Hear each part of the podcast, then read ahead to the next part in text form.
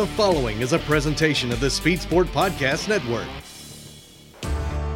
This is the premier podcast for late model dirt track racing. This is Forward Bite. From the Crosley Studios in Race City, USA, here's your host, Kyle Armstrong. Welcome back to another edition of the Forward Bite Podcast. This is episode number 42. I'm your host, Kyle Armstrong, and I have Adam Logan back again, joining us live in the studio from the Speed Sport Podcast Studios, presented by Crosley Radio. This week, we're fortunate to have Carson Ferguson on the podcast. We're going to talk to him first, and then we're going to take a break after that and go to the phone lines there and talk to talk to the promoter of the Rev, Dylan Scott. We we uh we just got we just wrapped up with that actually. Man, you're really going to enjoy that. Stay tuned and and listen to that. It's going to be uh it, he's got some stuff in there that you're going to want to stay tuned and listen to for sure. So anyway, uh, Adam, we uh, this past weekend we got to go to that race at Cherokee. You went to Hickory on Saturday night. Uh, Yep. Saw a lot of good racing in our backyard. Watched a lot of stuff on on you know online. Watched uh, the race at Swainsboro and Screven and uh, a lot of a lot of racing here in our backyard this weekend. Uh, and finally kicking off. I, I was I was so excited this weekend. Uh, finally finally get to go back to the racetrack. beautiful day too there on Oh. Sunday at Cherokee. Oh yeah, it was it was gorgeous out. Was- Unless you were a Hoosier tire. Yeah, Hoosier tires they, they didn't fare too well uh, with the with the track service, and it definitely made the made the race a little interesting there, like it always does. You know, daytime racing at Cherokee. Yeah, it's um, it's not a matter of if, it's when it's going to happen, and it, it bit it bit old um, Chris Ferguson pretty hard. That was that was pretty tough for him leading that whole deal and coming to two to go, Man, I almost had two to go. I almost had tears in my eyes. I was pulling for Chris to win that race so bad, and uh, would liked to seen him get it done. And of course, another Chris Madden win there Oh, at yeah. Cherokee is not even a surprise anymore. But He's just so good there. He's just he keeps his car so. Which Ferguson did too. I mean, Ferguson wasn't driving erratic. I mean, he kept his car straight.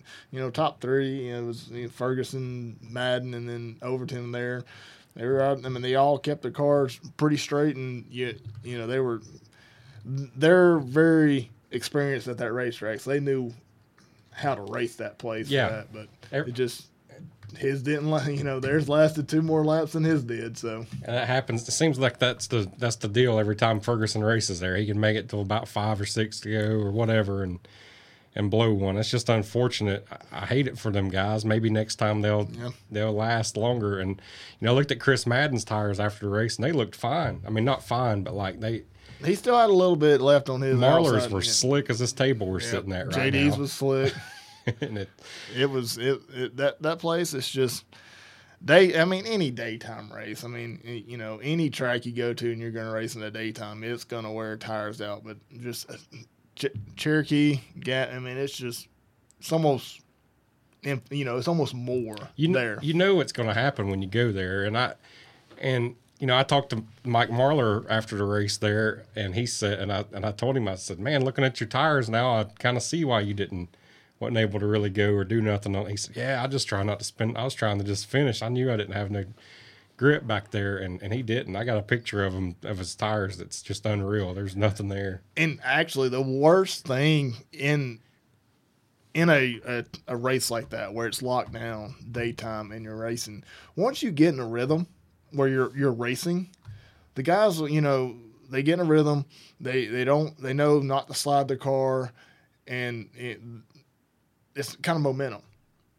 But once that first guy pops a tire then you start having cautions and restarts. And that's the worst thing on them tires because getting going, you got wheel spin, so you already low low on tread, and then now you got to restart every two or three laps. That just makes it you know this is that's the worst part of them daytime races like that is if it just went green to checkered, I don't think it had that problem. You That- know that but track's abrasive about like a 36 grit piece of sandpaper, and it's uh, it'll wear them out. it'll wear them out. And so. and you know, my dad he really enjoyed that race Sunday, and, and I did too. And I heard a lot of people talking talking down about it that they didn't like it, and oh, I'm never going to go back. Well, they'll be back, and then they'll be back. It, it's uh, I mean you kind of I was entertained. Like whenever it came down to the end there, and they were You you, didn't know, know you didn't know who was going to who was going to have a tire go out next, or it I mean, just- and there towards the end, um, you know, Overton was riding third the whole time, and then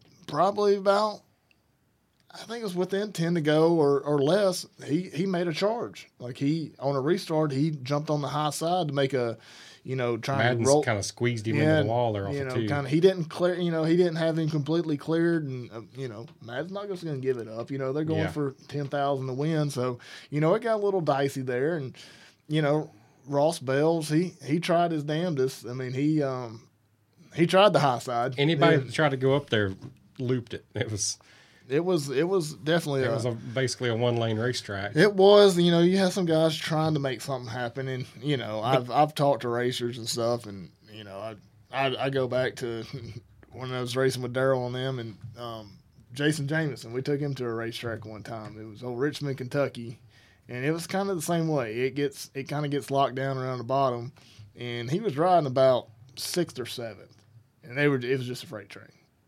and I could just tell he was antsy. And he's one of those guys, and any racer is like, I'm tired of riding. I'm tired of riding. And it, he decided, I'm done with this. And he hops on the high side, and it was nothing but fluff up there. You know, he fell back to like 10th, 11th. But he, once he burned him a groove, he started, he was 10th. Next lap, he was ninth. Then he was 8th. Next thing you know, coming to one, you know, white flag, he's passing the leader going down the back straightaway. And that guy, they got into it. And he ended up second or something like that. But them racers, you know, that's that's their mindset. They're in there racing and they're like, I can't ride no more. I'm tired of this. I got to get a, I got to get by this guy. So it was it was neat to see some of those guys trying to push the issue it, when they when they could. You know, somebody, you know, the daytime racing, you kind of have to watch it differently. You, you yeah, you think they're all riding around, riding around, but It's strategy involved. it's strategy. Some of those guys, you know, you, you can't be right up on. You got to be close enough to somebody. So if they make a mistake, or if they overcharge, you're able to pounce on it. You're able to, you know, you know, shoot the gap and, and pass them. Or you know, if they're hung up behind somebody, you feel like you're faster than them. You can kind of roll them on the high side, and hopefully they get pinned up behind that slower car. If that guy messed up in front of them, be able to get up there and, Right. try, and try and make something happen, Right. like Overton did. He he tried to he tried to get around Madden there at the end. You know, on a restart, he was going to momentum and try to get in the second and oh, you know try to go after Fergie, but you know a couple of times there, Ferguson caught the tail end of the field, and it was getting ready to be like, mm-hmm. man, what's going to happen mm-hmm. here? You know, they all got close, and then the call, then somebody then would pull up and out. caution would come out, and that, you know, whenever just whenever it would start to, you'd think something's going to happen, then you know, caution, another Caution. caution, another caution. There was a lot of cautions in that race, a lot of blown tires. But Yeah. uh, we, we expected it going in. Oh, I yeah, mean, you I just- talked to you- people in the pits earlier that afternoon. I said, so look, it's going to be whoever can make it on their tires. yeah, And, uh, and uh, you know it's just you know You just know it. you know it going in, you know so. But Saturday night, you went to Hickory. Uh, we we Yep. watched. Uh, yeah, I guess, I guess we can talk about that. Yeah, uh, Hickory opened up um, their opening night. They had um, twin 40 um, late model stock races up there. So I went up there just kind of gripping and grinning, kind of being a supporting some of the guys that you know buy parts from me and stuff at SRI. So went up there and they had had a, a great field of late model stocks. They had 26 late model stocks for opening night up there. Um, they had limiteds. They had probably had about 10 limited cars and few street stocks and probably 20 20 something four cylinder cars. So they had a very good car count up there for their opening night and big crowd on hand. So it was good to do a little something different than dirt racing. Got to say some asphalt, and you know uh, Connor Hall from Virginia. He he swept both events. They kind of, you know, first one was lined straight up, and then he won the first one and redrew an eight. So they inverted the top eight for the second feature, and he was able to drive back up through there and and sweep the night. And such a strong field of cars that they had there. It's kind of an. Whenever you told me that to begin with, I, Yep. I was that was hard for me to believe that Yeah. the same guy won both races. After Yeah, it was it was very good. I mean, we had a, a, a, a Justin Carroll was um he was strong both races and kind of fell off there in the first one. Um, ended he, he led a little bit and ended up you know Connor got around him, um, and he ended up fifth in the, and then the second race he um he jumped out to the lead and led about the first thirty laps and he had a he had a right rear flat so he ended up pulling in but you know Connor Hall was definitely he was he was uh, he was the car to beat that night so it was good out you know like I said, it was it was my first race of the year, so I, it was nice to be back at the be back at the track and, and watch some good good short track racing. So it was a good night. Nothing can beat it, can it? No. And then, you know, on Saturday night, I was going to say I watched that race at uh, at, at Senoia, and Shane Clanton almost Oh, left the field. oh he my just God. annihilated him. Oh my God, he was You would have thought as good as he ran there, he would have came on up to Gaffney and cashed in again. he was unbelievable. Like I, I started watching it, so Hickory got done pretty early, so I hop in the truck and I'll say this: I was watching the race as I'm driving down the road, and and I kind of picked it up with maybe five, ten laps in, and I'm like, "Where's the rest of the field at?" I mean, this Clanton was in his own zip code. I mean, he just had he had that car dialed in that night, and he was he was tough to beat. At He one was- point, I was keeping up with Carson Ferguson, you know, our guest tonight on the show, and he was running like sixth or seventh, Yep. and uh, then all, then all of a sudden Clanton's lapping him, and that's whenever I was like, wow. I mean, Yeah. he's going to lap the field, and I think a caution came out, but he was well on his way to lapping the whole field. Oh yeah, he was. That was. Uh, he he had it dialed in that night, and that track's always pretty, you know, racy like that. I mean, yeah, he dominated, but you know, that that's one of them places throughout the field you're gonna get side by side racing, and it had a good cushion and guys rotating the bottom, so that's always a little racy joint down there. So that was good for Clanton to get. I think that's his first win of the year. Yeah, it, So- I believe so. Uh, so that's good for Clanton to get a, a big, you know, that was ten thousand win down there. Yeah. Yeah, and of course Brandon Overton Oh, won yeah. uh, at Swainsboro on Friday and, and at Smoky Mountain too. Sort of both of those were sort of to me under the radar. Uh, a little bit, yeah. I was I was surprised that that the the Smoky Mountain was I don't know. It, to me, it almost I, I when I read the results, I wasn't able to watch it. live. haven't watched it. It was like streaming on like a Smoky Mountain TV.com and Yeah, I didn't I didn't have that. And I watched the highlights the next day, and um, Overton just being Overton. yeah. You know, he was he he had to work on it. Uh, Cameron Marler led like the first ten laps, and then you know, like Overton does, he rides, rides, rides, and when that when the time time to go, he kicked it in the high gear, passed him, and then McCreadie, you know, ended up second. And there was a it was a good good field of cars up there. Ricky Weiss finally come back racing after uh, racing out at the Wild West, so that was what his first race back. You know, racing around. So he was there. Um, It was pretty much like a it was a strong field. It was like a Yep. Lucas Oil field there Yep. Saturday night. But so yeah, I'm kind of looking ahead to the schedule. Of course, uh, 411, the Lucas Oil races both got canceled this weekend, and uh, the Rev the Rev Revolution Race Park down in Monroe, Monroe Louisiana, are both canceled for Yep. the World of Outlaws. So really, the only thing that leaves on the schedule is Carolina Clash at Lancaster or Super Late Models at Port Royal and wherever else you can find the race regionally. Uh, East Lincoln's got the Blue Ridge Series this weekend, but uh, Lancaster, I may I may venture down there Saturday night, but uh, for sure Sunday. You know, Yep. we talked about asphalt racing. You're going to Opp, Alabama Yep. to the Rattler. I'm Yep. thinking about going up to Caraway, Yeah, Sophia, Caraway. North Carolina. The Cars Tour kicks off their uh, first race of their year uh, of the year for them A guys. thirty thousand to win late model 30,000 stock race is Yep. huge for those guys. There's Yep. probably going to be 30, 40, 50 cars there. That- That's going to be a, a big car, uh, car count, and there, and something new with that series this year. Um, they used to have, you know, their their mainstay is the late model stocks, but they've always kind of had like a super class also. It's you know some somewhat of a support And it sort class. of fell off it fell off, and so this year Jack and the guys at the Cars Tour decided to um, uh, bring the pro late model, which is basically a super late model with a crate motor in it. So hopefully he was he was looking in trying to you know get some of them guys with you know didn't have the big budget for the big super motor, and this this area is, is big late model stock, so there wasn't a bunch of super guys. So decided to do the pro deal.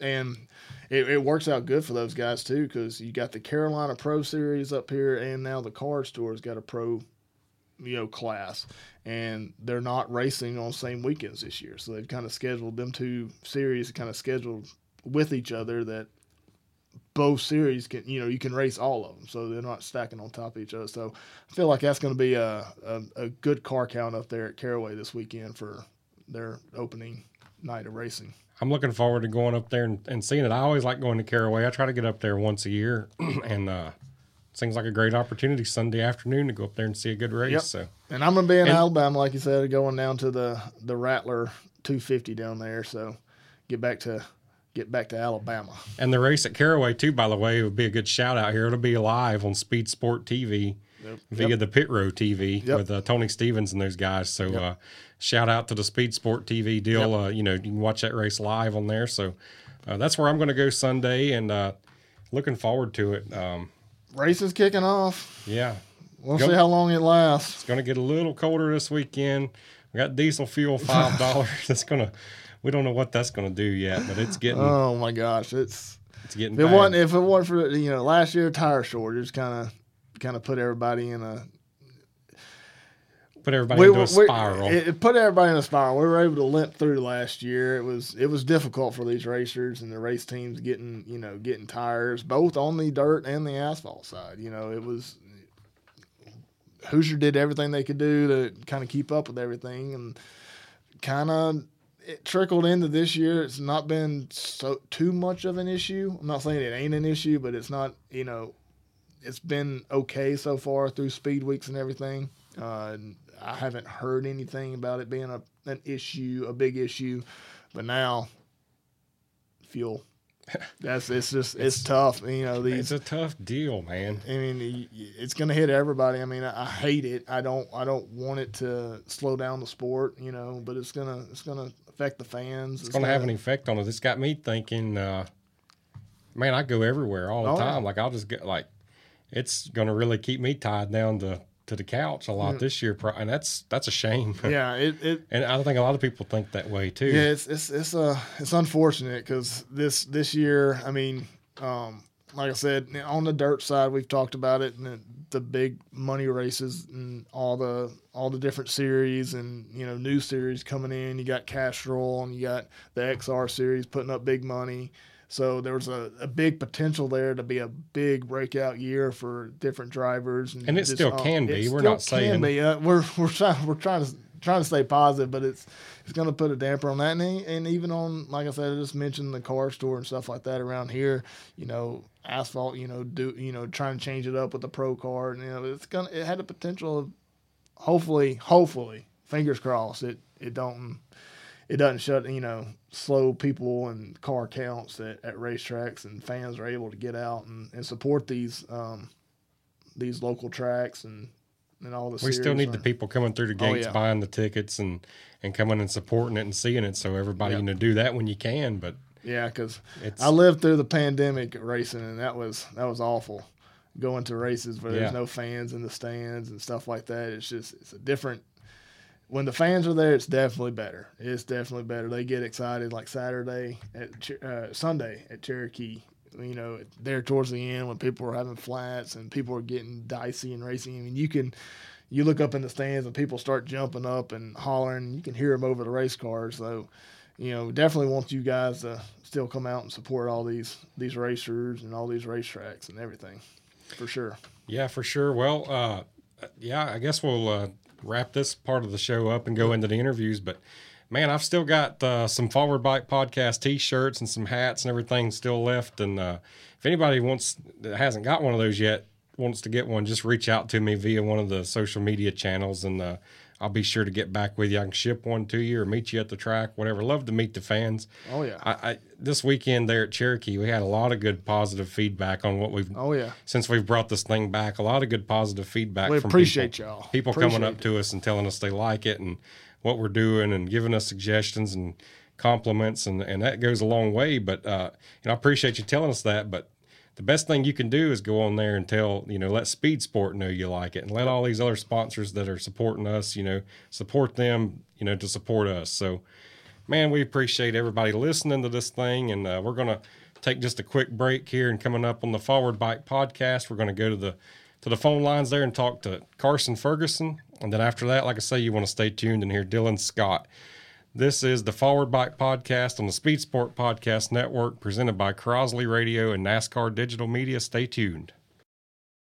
Well, listeners, in case you didn't get enough sports today, here's an ad break that'll tell you how to watch even more sports. YouTube is the new home of NFL Sunday Ticket. And if you sign up now, you'll get our lowest full season price of the year. Just go to youtube.com slash Spotify offer to get $100 off NFL Sunday Ticket. Watch your favorite teams out of market Sunday afternoon games, exclusively on YouTube and YouTube TV.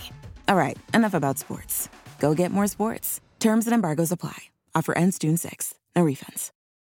Welcome back to the Forward Bite Podcast. We're happy to have Carson Ferguson on the phone today. Carson has been racing ever since he was like five or six or seven years old. He's going to tell us here in a minute, but he's he's been at it for a long time and has won in everything he's ever sat in. And right now he's running the super late model, and uh, he's going to tell us all about that. This weekend he ran at the March Madness race there at Gaffney, and I believe he ran uh, the Southern Nationals races too, but he, he did run fifth there Sunday. So Carson, what's going on today? We're happy to have you on the Forward Bite podcast today. Yes, sir. What's going on? Thanks for having me. Oh, me and Adam are just sitting here, and we uh, we were sitting there earlier today, and we were like, "Who would be a good one for the for the show?" And it was it was kind of we're running out of time, and I said, "Well, let's just reach out to Carson. He was the better Ferguson of the two this weekend, and uh, you outrun you outrun uh, your cousin Chris there on Sunday, which he was poised to win that thing, and that's definitely a heartbreaker. But uh, you know, it's it's it's that way sometimes. Oh yeah, yeah. I hate it for him. He they've had a long, stressful off season with Brian getting COVID and everything, and um, you know they the past year or two they've been one of the fastest cars everywhere they go. They just can never, uh, you know, they'll always finish top five, even even at all the crown jewels. But um, you know, hopefully, I mean, I, I know I looked up beating him this past weekend, but hopefully he can, uh, you know, they can finish the whole deal and uh, get him one here soon. Well, tell me a little bit about that uh, ride you've got right now with uh, Donald and Gina Bradshaw and everybody behind you. You've got a pretty good program there, don't you? Oh yeah, yeah. We've known Donald for a while now. Um, our paths have just never really crossed. Um, you know, we always kept up our own car and stuff like that. Um, me and my dad and a few crew guys, Cameron, Ethan, Aiden. Um, you know, we had our sponsors and everything like that, but we had a really rough 2020. Um, and I actually sold my, put my stuff up for sale. Didn't really know what the next step was. Um, you know, wasn't we were wanting to keep going, of course, but you know, just money wise, um, you know, everybody and me and my dad both drained all our accounts and stuff like that. Just uh, we weren't winning any money that year, and um, so I, I posted my stuff for sale, and I actually reached out to Wesley Page, um, asking if he had a if I could go crew with them at any races or if he had any cars for me to drive, and he told me he would let me know. And the next morning, Donald had called him uh, you know, asking if he saw me selling my stuff and asked him if he could get me in a car. So, um, you know, I guess it was meant to be, and everything's worked out perfect so far. Well, Donald uh, Bradshaw, of course, won the Lucas Oil Championship this past season with Tim McCreadie. Do you do you see that in your future, maybe going Lucas Oil racing with that team, or is, or is that just? I mean, what do you what do you see in your future there with them?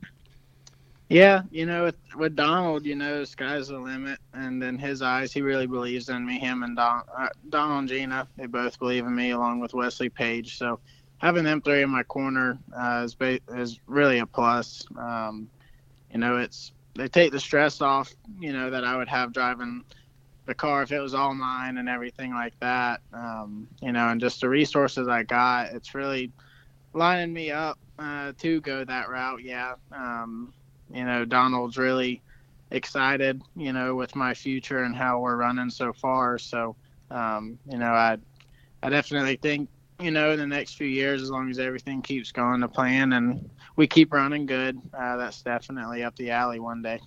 Yeah, you've uh, you've definitely showed out uh, since you're getting in that race car. You you know you had a pretty good, uh, good year last year in the crate stuff, and then stepping into the super deal uh, yeah, that slowed you down any bit. I mean, you you're running up front, and that's got to be. Um, I mean, that's got to help your situation there with with your car owners and everybody supporting you there.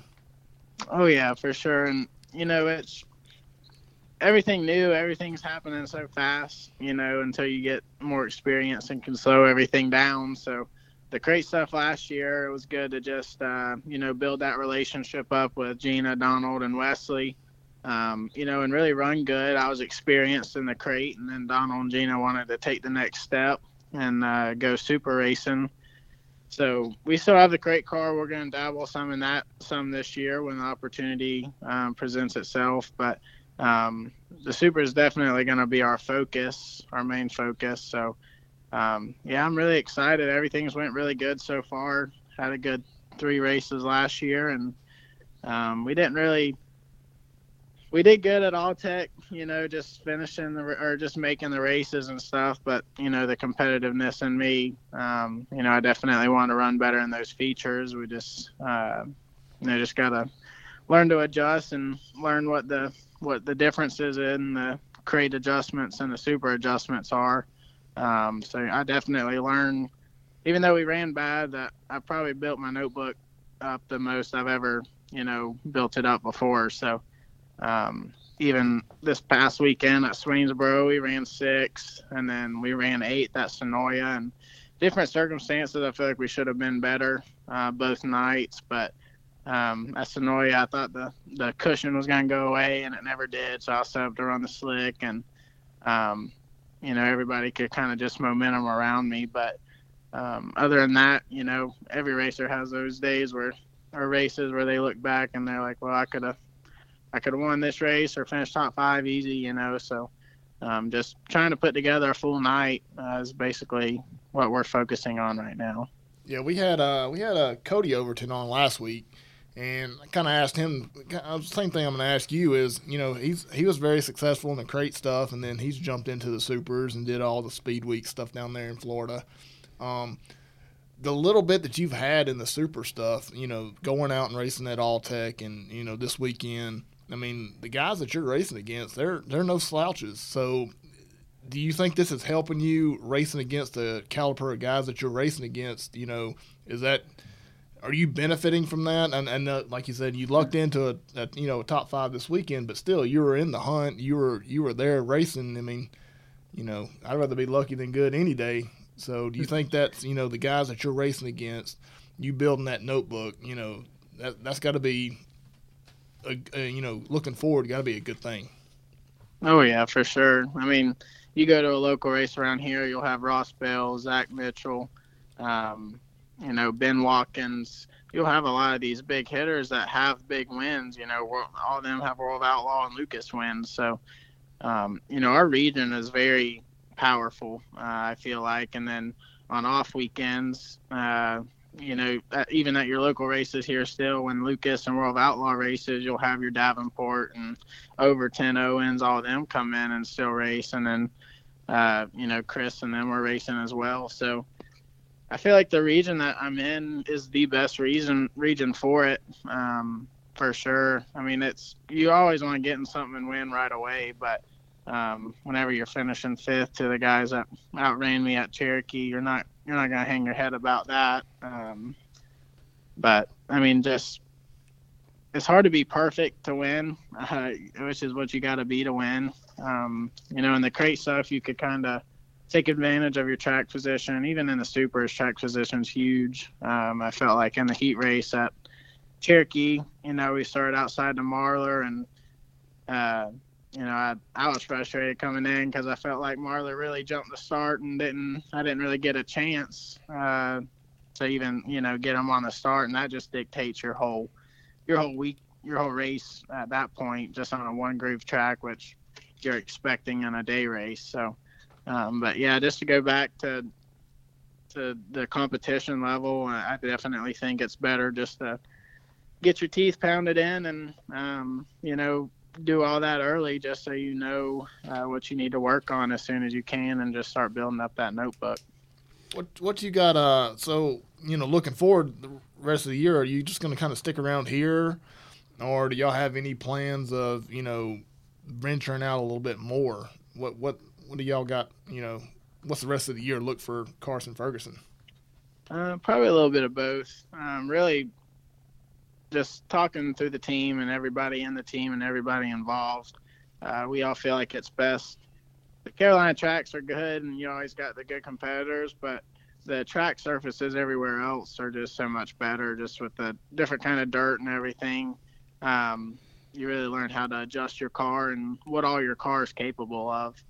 So, um, you know, I think we're going to try and race around here when we're when we can and when there's not any big races out. Um, but we're we're gonna try and go and uh, you know just went go run some big races and just get that experience under our belt as soon as we can. Uh, like I said, when you do everything first, uh, the first few times everything just happens so fast and you can't really slow anything down. So if we can get that experience and get those first few out of the way before, you know, we're one day running for points or anything like that, I'm able to slow it down and, uh, you know, have a better showing.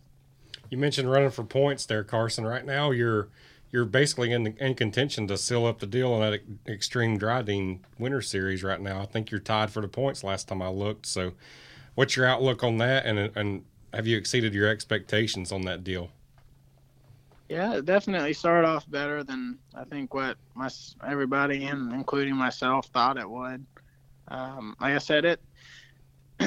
I want to say I want to be you know proud of everything, but at the same time, I feel like it was uh, the success really comes you know from my resources and everything that I have. You know, whenever everybody normally moves up, it takes them a while to get all the right resources they need to run good for them. But um, you know, with Donald and Gina and Wesley, you know, we're all paired up with Bilstein and Longhorn, so I, I really have all the all the tools I need to get the job done. So now it's just getting used to it myself and not adjusting myself out through the night. But with the Drydene deal, um, you know, I really, I'm really happy with how that started. Uh, we we got tied for the points uh, the first night at Lavonia um, two weekends ago, and then that Saturday race we got we got caught up in somebody else's wreck, which um, nothing we could do. But so now I think we're about 40 points out. But um, you know, luckily with the people running it and everything, uh, like the top three, we were able to kind of break away in points. So top three pays good in points. I don't know where Ross is going the championship weekend, whether he's going to World of Outlaws at Cherokee or, um, you know, Bristol. But um, Ben Ben Watkins, he's he's sitting pretty in points right now, and he's my teammate with Wesley. So if I can't win it, um, you know, I'd definitely be proud if he could. I got you. Um, well, I'm gonna go way back to the beginning here, Carson. I I remember the first time I ever saw you race was not even really in a race car. We were over at Victory Lane Karting one day, and I tell people this a lot, a lot, but just to tell them that you're just a natural born wheelman. We had about 80 of us over there one day doing some kind of a league race deal, and uh, you outran all of us that day. I didn't even make the field, but uh, but I still I still can't get over that. I remember that, and uh, you know, so I don't know how old you were, five or six or seven years old at that time, and you you whipped all of our asses. And uh, so, take me way back to the beginning there. And where did you uh, you you and your dad Tony? Where did y'all uh, where did y'all get started racing? Yeah, so we started. I started off in like little kid carts when I was three, um, or four actually. I think you had to be five, but uh, we'd always we'd always lie on the on the birth certificates or the sign in papers. Um, so we ran we ran go karts. I was about eight. I got a Bandolero. Ran from 2008 to 2011, and then jumped in a Legend car from 2012. and I still dabble in some of the Legend stuff. I probably won't run any this year, um, but I like to run the national events still. But in 2014, we bought uh, my cousin's 2013 uh, Warrior car and from 2014 to about 2017, we ran I don't know probably eight eight to ten races uh, within that couple year span. Just we were running legend car stuff and didn't really have a lot of sponsors and you know I was still in school and everything like that. So in 2018 we got a we sold our Warrior and got a rocket car and that's really when we started hitting it hard. Um, you know we won the won national championships in the bandos and the legend cars, and then we won uh, our first full year in 2019 in the in the late model. We were able to run the fast track tour and win that. So um, I guess the like I said, the resources I had just growing up, I've been really lucky just to luck into the the partnerships I've needed to succeed, and everything's worked out so far. So um, I, I, definitely feel like with this deal, sky's the limit. Um, and hopefully we can be running for the World Outlaw or Lucas Oil Championship one day. So with you running, you know, starting out in the Bandoleros and Legend car stuff, what made you go to dirt? Because a lot of the guys around here that you know, I'm I'm from Alabama, but you know, a lot of the kids around here, you know, they do the you know summer shootout stuff, and they end up in the and you know asphalt stuff around the Carolinas is is very big. What was it? Just your family being involved in dirt racing that kind of you know that's the way you were going to go, or is it you know is that what you wanted to do, or why didn't why didn't you pursue you know the asphalt side of things? Uh, of course, I've always wanted to. You know that every kid that runs asphalt and everything, they wanna they wanna be in NASCAR. That's their that's their main goal. Um, and the race on Sundays, but uh, in today's world and with NASCAR, I just want to be so diverse and everything like that.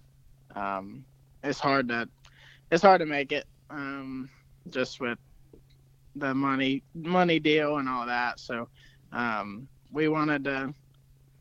Me and Dad sat down and we wanted to race how we could be the happiest, and uh, you know, just going out here and I I feel like we could go run asphalt stuff, you know, um, and do really well, but I can go run, you know, 50 times or 40 times in a dirt dirt late model for the price that would it, it take me to run, you know, 10 to 15 races in asphalt car. So it's uh, you know, I I, I want to. I'm a racer, and I want to.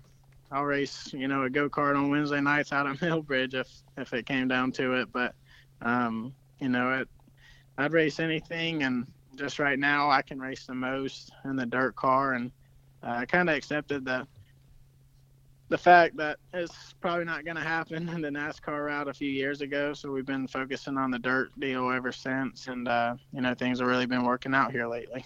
You're selling yourself short on the legend car stuff a little bit. You can still get in one of those and and when I walked over there, or I went over there last year, and uh, it was during the big crate race weekend there at Charlotte in October, and uh, walking through the garage, and you were there running a legend car, and uh, lo and behold, you won the thing that weekend. It was like the national championship road course race, wasn't it?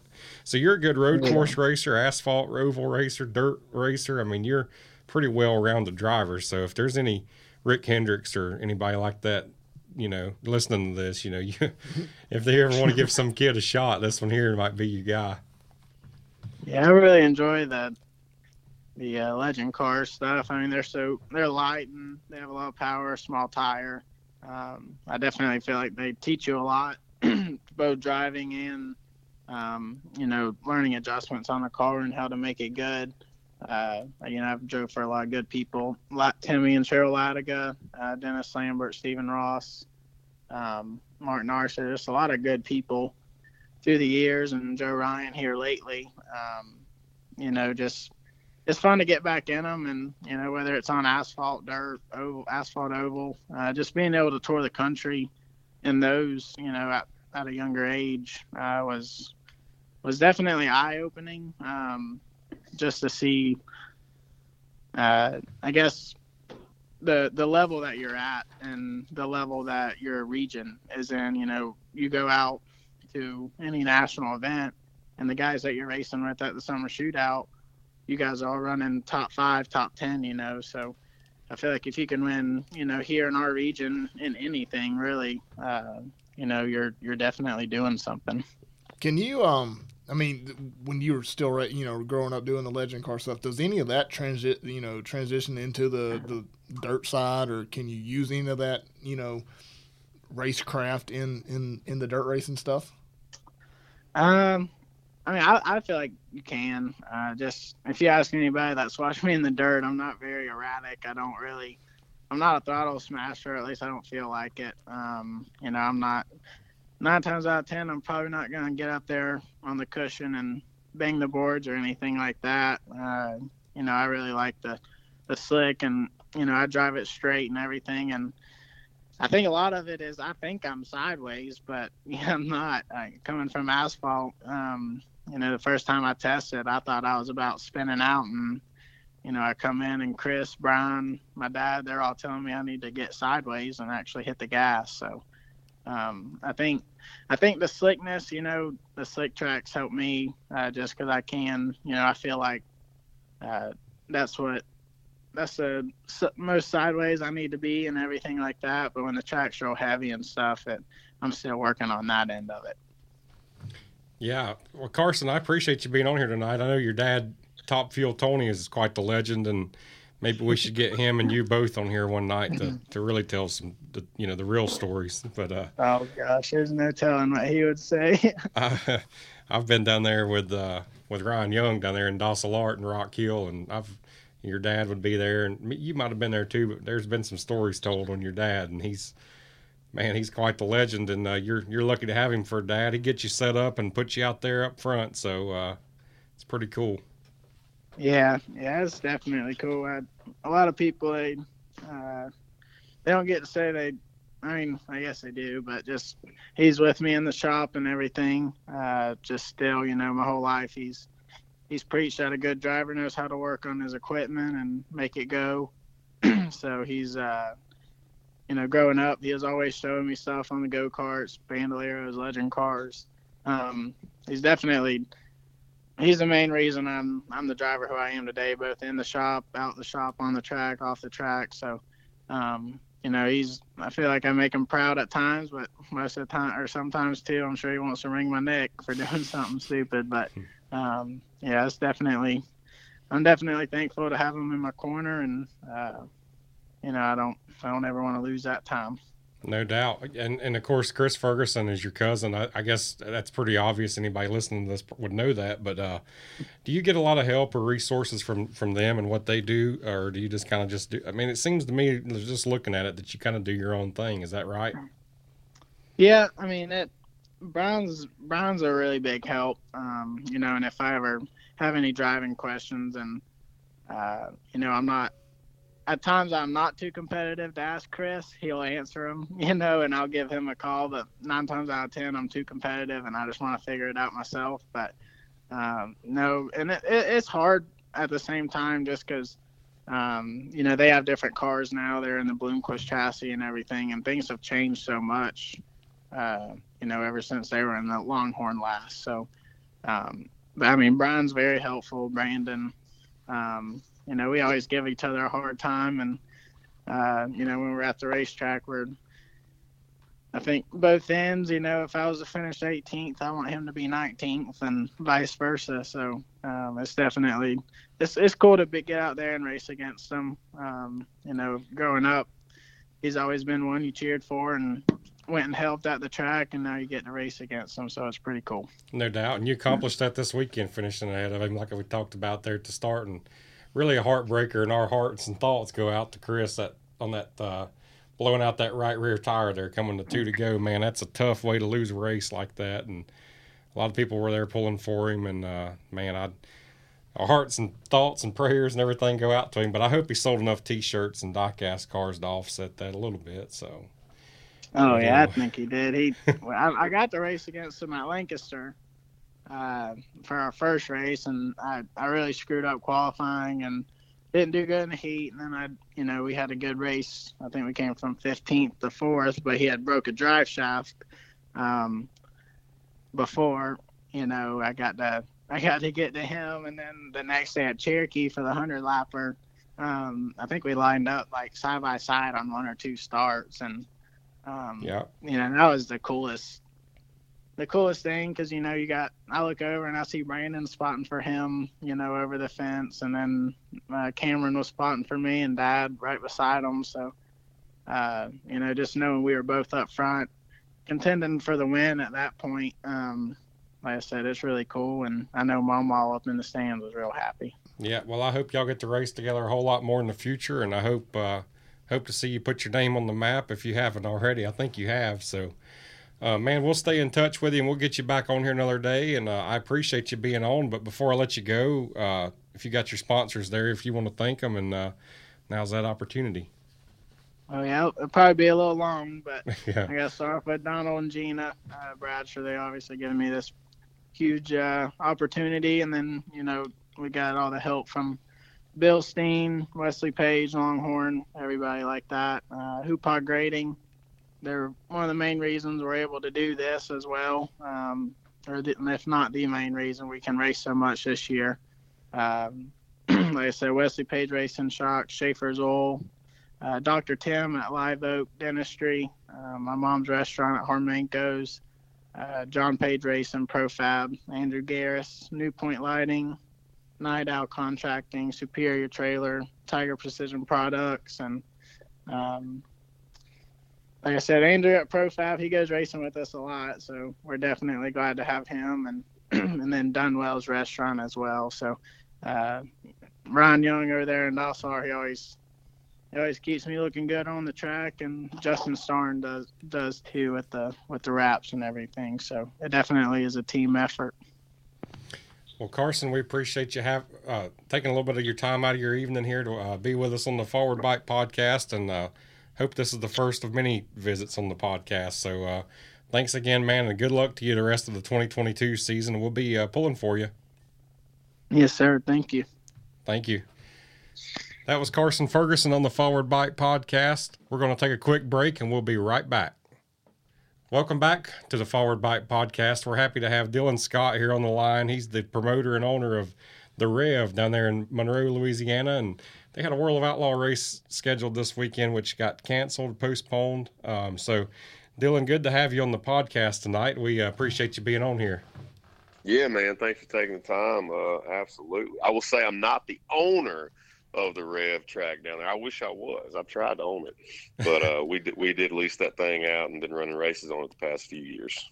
I got you. So, uh, how did you how did you get into that? I know you've uh, you've been a long time, lifelong dirt late model fan, and uh, uh, you you've got a pretty successful music career there, blossoming, and uh, you you were able to take that track over and done done a lot of big things over the past few years. Kind of tell us a little bit about that. Yeah, man. So I mean, I've man, I've been going to the dirt track races since I was really able to walk. You know, I'm just a, I'm a fan of it. I love it. And we uh, grew up there right outside of Monroe, Louisiana, and that track it's it's a beautiful facility. It had been sitting there for I don't know five or six years doing nothing, and man, everybody always talk about putting dirt on it, putting dirt on it, putting dirt on it. I was like, man, I should be the guy to do that. You know, if I ever if I ever get the opportunity to. And I went up to uh went up to St. Louis to the uh, to the dome and watched that indoor race. The first year I went, I was like, man, this is pretty awesome. I'm, I'm going to do something in Monroe and got with the owner and we put dirt on it, man, during COVID and it took off for us and had the help of Nick Brown who put the dirt on it and who helped promote the thing out there. But yeah, dude, I don't really consider myself by no means a uh, racetrack promoter. I'm just, like I said, I'm a fan of it. And um, luckily it, it worked out for us past few years. Well, that's cool. Like, I, like Armstrong was saying, I, I used to race down in Mississippi and Louisiana area, and used to drive by that place all the time. I used to go to Yeah. Shreveport over to, to Ronnie Stuckey's place and pick up race cars and parts and stuff like that. So I had to drive right by that place, and I was like, I always had to Google Maps and like, what is this racetrack over here? And once I got to look at it, I was like, that is a super nice facility. And it, and it, to me, it was just kind of it was kind of an oddball because uh, which I was a dirt guy, but I was like, down in Louisiana, why do we got an asphalt track down here? And then, you know, you come along and put dirt on. I'm like, okay, now we're going to turn this place into something. So that was that was pretty cool. Yeah, man. I, I mean, I agree. You know, it's not really a big, not really a big, you know, asphalt concrete car circuit of cars down there. You know, it's it's that's dirt. That's dirt country. You know, so um, it was cool, man. They said I've just always heard people say they'd talk to the owner, and he said he'd never put dirt on it. And that would never happen. And then, you know, I sat down with him and he uh, entertained the idea. So I was like, all right, we got at least got one step in the door, you know. And so um, it turned out pretty good for us, man. I mean, uh, I'm not, unfortunately, not sure what the future holds out there, which sucks. Uh, but you know, at least whatever happens, we can look back and go, you know what, we did that. We put dirt on it, and it worked. So yeah, leading into that. Like I, I kind of read a little bit that you know, was this going to be the last race uh, for the racetrack as far as being dirt, or was this like the last year, or what was the deal there? Yeah, so it was. Um, basically, after the World of Outlaw race this coming weekend on the 11th, 12th, we were going to take the dirt off this coming next week. Um, really, I mean, what it boils down to is just couldn't really strike a deal uh, moving forward, and you know, nothing, nothing against the, the track owner. It's just it was a tough, it was a tough deal, you know, and I, I think he had other plans. I think he, I think he wants to take the dirt off, and I think he wants to go back concrete racing again, which I mean, I just don't see happening down in that area. But uh, but it's his track, and whatever he wants to do, we'll do. And you know, I, I even proposed the idea of, you know, hey, why don't we get, you know, why don't we get somebody else in here? Why don't we get somebody else to run it? You know, because uh, I just honestly, my, my time is so limited. I wouldn't make it down there for a single race this year, being on the road and whatnot. But I didn't want to see the place go. You know, I wanted to continue seeing dirt track racing. I wanted to be like, hey, we brought that and it's continued on. But um, I don't know. I don't know what's going to happen. I mean, as of last week, uh, we were taking the dirt off. But I will say, I am having a conversation with the owner uh, here in a couple of weeks. He, he reached out. So I don't know what's going to happen, man. It's kind of all up in the air right now. And just kind of really hoping for the best. What What would you, if in, in a perfect scenario, how would you go out with a bang? Well, what what in your eyes would, would be a, a successful send off, or you know, if you move on and or don't get to continue the dirt on there, what would be you know a big, this is we're done. You know, we yeah. Well, I, I mean, I see a couple of scenarios. I mean, best case scenario for me is I would love to see someone come in there who is an actual racetrack promoter who knows what they're doing. You know, I mean, I know what I'm doing to an extent, but at the end of the day, man, I'm just a country music singer who loves dirt track racing. So I'd love to see somebody come in there that could really take that place to the next level and, uh, I mean, continue racing. Uh, other scenario is if that's not the case and we're going to take the dirt off of it, then, you know, hopefully we can just have at least one more weekend out there where all the local drivers show up and the fans show up and we pack the stands out and you know, go out with a big bang and, you know, five, ten years down the road, we'll go, man, we did that. It's a beautiful facility. I haven't been down there, but I've watched some races on the, on the TV and, uh, looks like a great place. And, uh, so anyway, if that's it with that track, uh, you know, what do you see yourself being involved with in the sport in the future? Do you see yourself maybe going to another part of the country or maybe in that same part of the country and, and, uh, maybe building a track or doing anything else? Yeah, I've thought about it. You know, I've definitely, I've definitely thought about, um, especially in the area down there where I'm from, Monroe, Louisiana. I just, I thought about, you know, hey, what if we uh, down the road build a track, build a facility? Um, I don't know, man. I'm just gonna. I think if we, if it does come to an end, which, like I said, I hope it doesn't, but if it does, I'll just take a step back. You know, continue on with the music, be a fan of the sport, and um, just see what happens. Who knows, man? I mean, I don't want to. I love the sport. I love the people. Um, I just, like I said, I've done it since I was a kid, so um, it's just it's what I love. So I mean, I don't. I'm not going to be out of it completely. I think I'll always be in the racing, but uh, I don't know what the future will actually hold. I got you. Maybe an opportunity somewhere down the line to promote a race or something somewhere at any track. Yeah, absolutely, absolutely. Um, so you talked about you've been around it your whole life. There, I kind of, uh, I kind of want to ask you that. Like how, like when um, did you have some family that raced, or, or your dad took you, or just how did that? How did you grow up around the sport? Yeah, so my dad's best friend, he ran late models at uh, Chatham Speedway there in Chatham, Louisiana. And so that's where I that's where I grew up cutting my teeth was Chatham. And um, my dad's friend had a buddy, uh, not a buddy, a son who I was the same age with, who I've grown up with. We're best friends now. He's racing. Uh, I sponsor his car, and you know, we just it's man, it's just kind of how it happened for me. It's my dad's buddy race. We went every weekend, um, and just I don't know, man. I loved it to the point to where even even before I got involved with the track in Monroe, if I was out on the road, whether it be California or wherever, if I had a Friday or Saturday night that I got done playing music early, or we had an off night, there's been times I've went and rented a car drove two or three hours out of the way to go to a track and then drove back to catch the bus. You know, just that's just how much I love it. That's passionate, man. That's cool to hear. He, has got it in his blood. He, he is a yeah, dirt, he do, is man. a dirt just, guy. Yeah, just from what you just told us right there, like you're you're legit. I get like you, you're the you're the real deal. If you if you'll go drive two hours to a race, like that's absolutely. so um, so yeah, I mean, so you got the you you, you got a question, Adam? I, like you're I, I just think it's cool. I, I, Dylan, I think it's pretty cool. Like I've seen over the past few years because I've I've raced all my life, and, I, and you know, as a crew member, crew chief, doing all different deals. And over the last few years, I've kind of seen, you know, kind of the NASCAR influence. You know, Clint Bowyer owning a team. Um, you know, Kyle Larson, of course. You know, last year or two years ago, just you know, winning everything. you know, and I, I kind of feel like that kind of helps the sport out. And I mean, do you feel with you know you being in the country music scene and you know you know the the different audience that you have?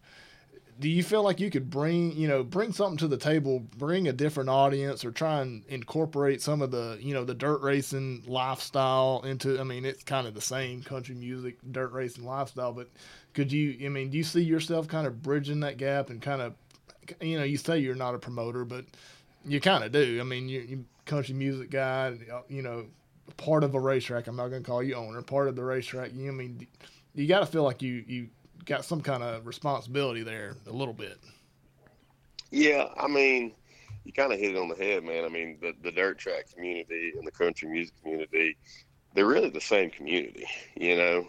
Um, but I will say, I honestly feel like that I have benefited being, you know, a part of this track, and I've benefited more in the country music world, gaining people over from the dirt track world, you know.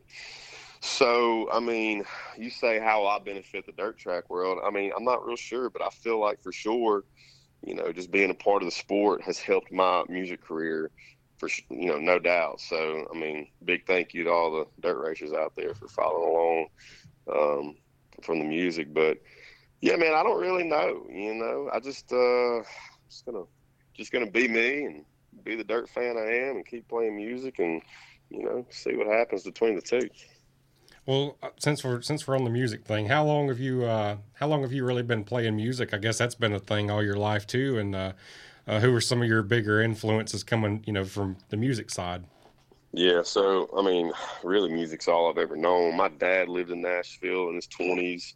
Uh, played guitar for guys like uh, remember like Freddie Fender back in the day, uh, guys like that. So he gave it all up, moved back to Louisiana, and that's you know when he started the family, we just played music around the house. And I heard stories of Dad living in Nashville, so I just always thought oh, I'm gonna follow Dad's lead and go to Nashville and play music, and never really grew out of that. So uh, 19, I moved to Nashville lucked up and got a record deal really quick and um, just kind of sat around and wrote for a while. Then I hit the road probably 2021 and just worked it, man. Played for some nights I played for 20 people and watched it go from 20 to 100 to 500. And, you know, now we've had a couple of hits on the radio and um, get to play for thousands of people a night and having a little success, which is which is really cool, man. We're we're having the time of our life right now. But yeah, I mean, besides my dad, I mean, I was a huge Keith Whitley fan growing up.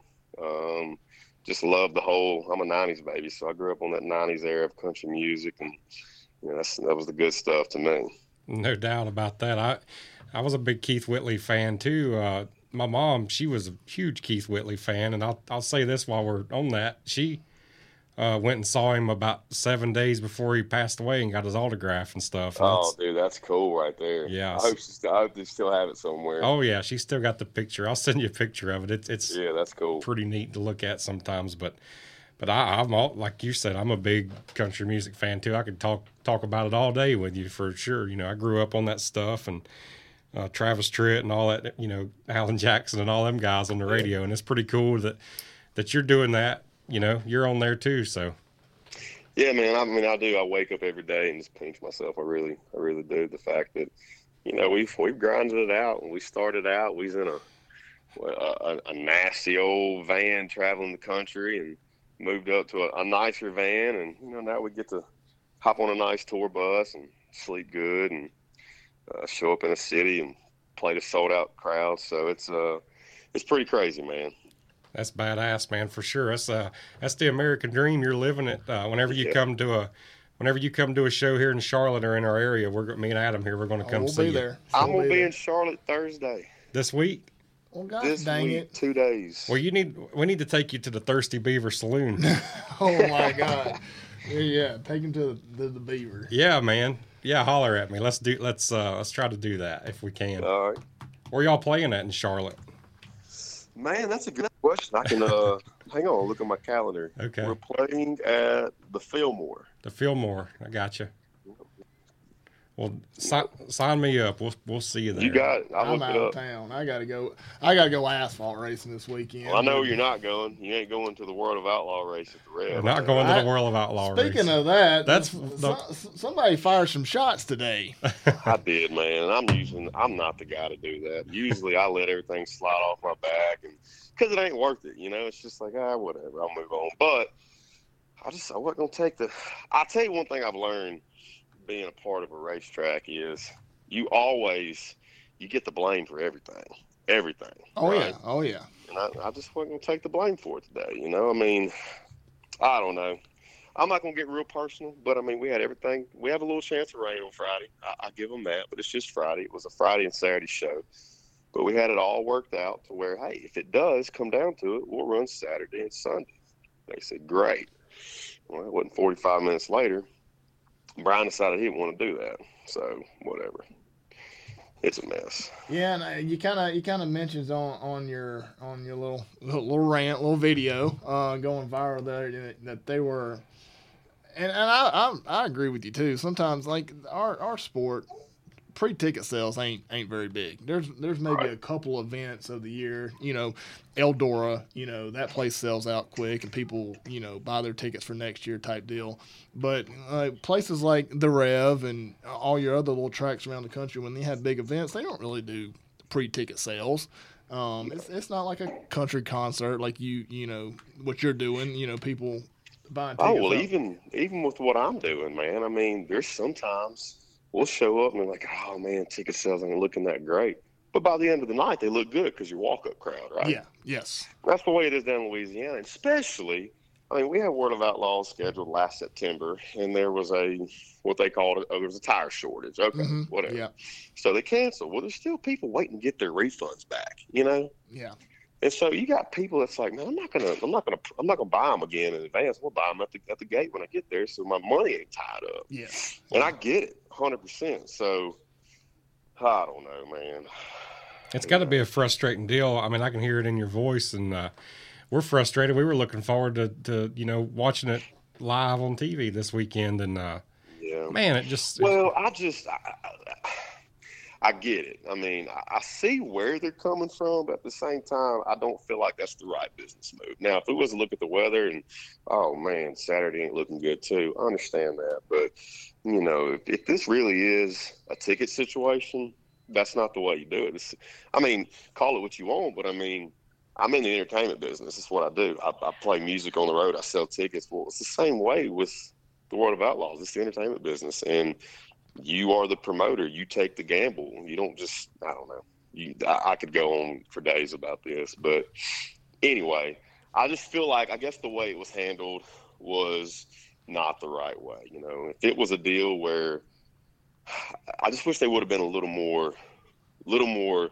straightforward with me about the real reason and not just blame it on weather because that's not the issue Yeah, here. yeah. Like you said, you had you had two good days. You know, Saturday, Sunday. That you probably and you that know they could agreed have to. I Yeah. mean, literally had a conversation. They're like, oh, okay, well, cool. Let's make Sunday the rain day. Great. We rain out, we'll run Sunday.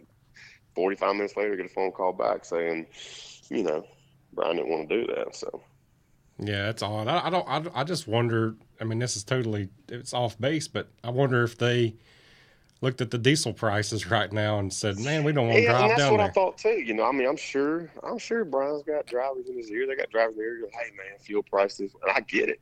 Well, just tell us that, you know. Yeah, Yeah, just be. You, But know, agree. that's what I'm saying. It's you kind of want to be be up, straightforward be up front with us. Yeah, be up front with you. Don't don't beat around the bush. Just just hey, Yeah. we're we're men here. We can we can take it if that's that's the case. Just be be honest with me. Yeah. That's a that's a shame because, like like you said, you know, that was probably going to be the last race down there with that with dirt on it, and uh, well, hopefully it's not, but sounds like it's going to be. And uh, man, that was going to be a good twenty thousand to win sh- national tour, and especially with the Lucas Oil Series canceling, there was no telling who was going to be there. It was going to be all eyes exactly. It was it. going to be great. I mean, and, well, it was a 10,000 and a 20,000. Yeah, exactly. So, Y'all have you know, it wasn't like it was just 20. I mean, we're, we're talking $30,000. Yep. Right. So that's another thing. It's just, I, man, who knows? It's a, I, I I can tell this guy loves his dirt racing. He's upset because he had plans this weekend to go watch some dirt racing, and now his plans are canceled. Now he ain't got no, out- you know, he ain't got nothing to do now. Well, I'll tell you what, man, this is what bothers me the most. And this is this is like as far as the track staying in business and whatnot, this is what bothers me the most is the fans down there, man. They don't I mean, we have some really great dirt track racing fans in northeast Louisiana where I grew up, and a lot of drivers and a lot of drivers who have built cars and got back into racing since the Rev opened up and I just want to let them down. I mean, I want to continue going, and it's just disappointing when you know we we had to cancel sprint cars. Worried about those sprint cars a couple weeks ago. Understandable. That was rain, and then the one last year, and then now this. It's just it's just it's aggravating, you know. Oh yeah, like I like I said, I, I grew up racing, you know, South Mississippi, Louisiana, and places like that. And you're right, them guys down there. I mean, they love their dirt track racing, and there was, you know, a lot of good drivers down there that, you know, like you said, kind of come back to come back to life, having a facility like you y'all had down there. So, like I said, it, it's it's a shame it's kind of going away, and hopefully, hopefully in the future there's something something that those guys and fans down there in Louisiana can, you know, say you know call their own like this is this is our place and they ain't, Right. they ain't taking it away from us this time. Yeah, Well, absolutely. Well, Dylan, I, I really do appreciate you coming on the show tonight, short notice and everything, man. It's uh, it's been killer to get to talk to you and uh, feel like we got to got to meet each other just over the phone here. But I, I'm gonna come, I'm gonna come see you t- uh, Thursday night there. And uh, Okay. what size T-shirt do you wear? I'm gonna bring you one of my Forward Bite T-shirts. I'm probably a large. All right. Well, you got it. I'll fix you up. Sounds good, man. We're looking forward to being in Charlotte, and thank y'all for having me on, and hopefully, uh, hopefully we can do it again. Yeah, Yeah. hopefully we can do this again sometime. Maybe uh, whenever you want to announce, uh, you know, what you're doing next. Uh, you know, hit us up and we'll we'll announce it right here on this podcast. Sounds great, man. So Yeah, thank you, man. thank you, Dylan. Yes, we sir. appreciate it. All right, take care. That was Dylan Scott on the Forward Bite Podcast. Another Forward Bite Podcast is in the books for this week. I'm your host, Kyle Armstrong. For Adam Logan, we'll see you next week.